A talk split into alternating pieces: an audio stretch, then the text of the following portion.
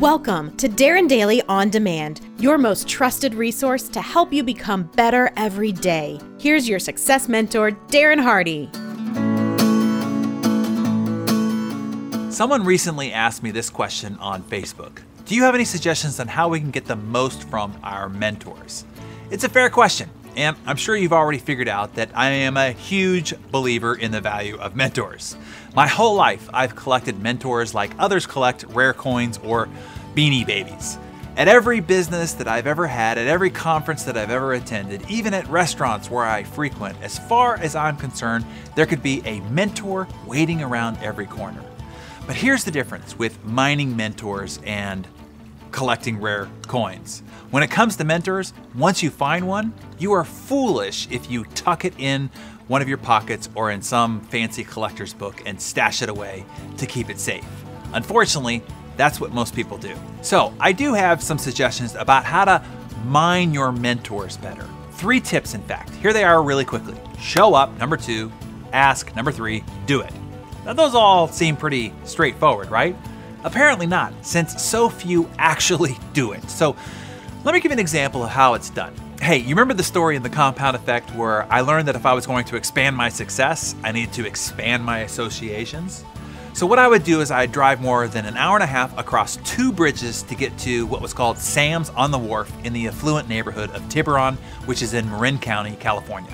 Well, not only was I inspired by the spectacular houses that cascaded off the hillside there, one of which would eventually become my home, but I also met a mentor there who helped me achieve the success to afford it. So, this one time while I was visiting Sam's, I was at the bar waiting for my table, and sitting next to me was this gentleman in his early 60s, white hair, distinguished features. I had seen him there before, sitting at the bar, conversing easily with the staff and other patrons. Now, up close, I could tell by his watch and the scotch in his glass that this was a man who had probably closed a few deals or maybe even started a few empires during his lifetime.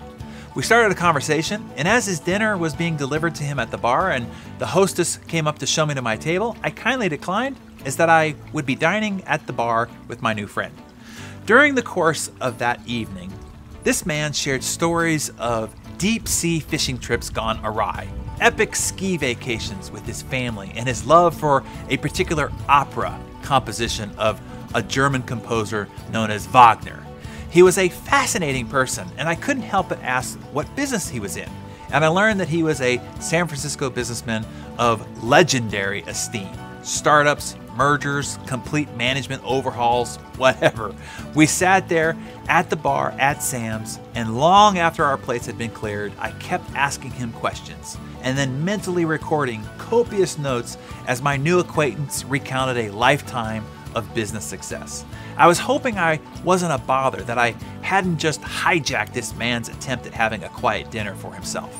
But he seemed to delight in sharing his wisdom. I even sensed that my rabid desire for knowledge and diligence in capturing it all kind of impressed him. As the bartender prepared to wipe down the bar and close up for the night, my new friend and I rose from our stools, stretched, we'd been sitting there for several hours now, and exchanged a great meeting you kind of handshake. As we walked to the parking lot, the gentleman mentioned that he was speaking at an event the very next morning in the city, a lecture that he thought I might enjoy. I said, I'll be there, and immediately canceled all my morning appointments. He seemed impressed by that too, and I was there and I showed up. And I kept showing up a lot. He gave lectures to business service groups in San Francisco and in Marin County. And when he did, I showed up. I found out that he was a guest lecturer at the College of Business in San Francisco at San Francisco State University. And I sneaked into the classroom when he, when he was scheduled to teach and sat in the front row taking copious notes, of course. I learned there was a charity that he was passionate about and that he was going to be honored at an upcoming gala. I paid the hefty price to attend. I wanted to congratulate him in person, and though the moment was fleeting, I could tell that he was impressed that I was there. So we stayed in touch and even had a few impromptu dinners at Sam's again. Each time I had the opportunity, I asked my mentor questions, I told him about my current business challenges, and treated his advice like freshly mined gold and put it into practice immediately. And every single time, his wisdom made a difference. I was able to navigate some really difficult storms because of his guidance.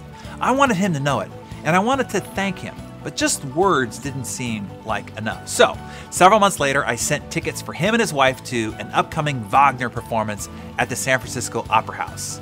And even though I wasn't a huge opera fan at the time, the tickets were seats right next to mine, so that I had some brain picking time as well. I remember that night like it was last night. During the intermission, as we lingered in the lobby, I told him about how I applied an idea that he gave me for uh, uh, for my business and the tremendous results that it created for my clients and for me. I told him about another piece of his advice that helped me avoid a huge setback, and I thanked him. And his willingness to share saved me years of trial and error. Then he said something to me just as we were signaled back into the opera house for Act Two that I will never forget. It's the reason why I'm sharing you with you this story right now. He said, You know, Darren, I have taught thousands of students in the classroom now, shared my ideas with auditoriums full of people. I have even sat down with people one on one who were asking me for advice. But you were the first to actually treat the advice with respect, do something with it, and then come back to tell me how it worked. I can't tell you how meaningful and rewarding this is for me. You alone make all this worth it.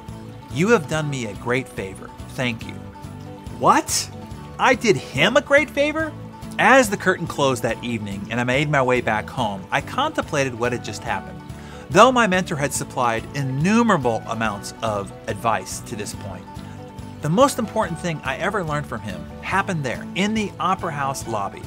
People who have achieved greatly want to help and teach others how to do the same. If you show up repeatedly, ask questions, the onus is on you, and do what they advise. I know this seems obvious, but you'd be surprised at how so few do. If you want to make the most of your mentors, don't treat them like a rare coin. Don't hide them away. Treasure them, yes, but not so they're collecting dust. To realize their true value, show up, ask, and then do with what they tell you to do.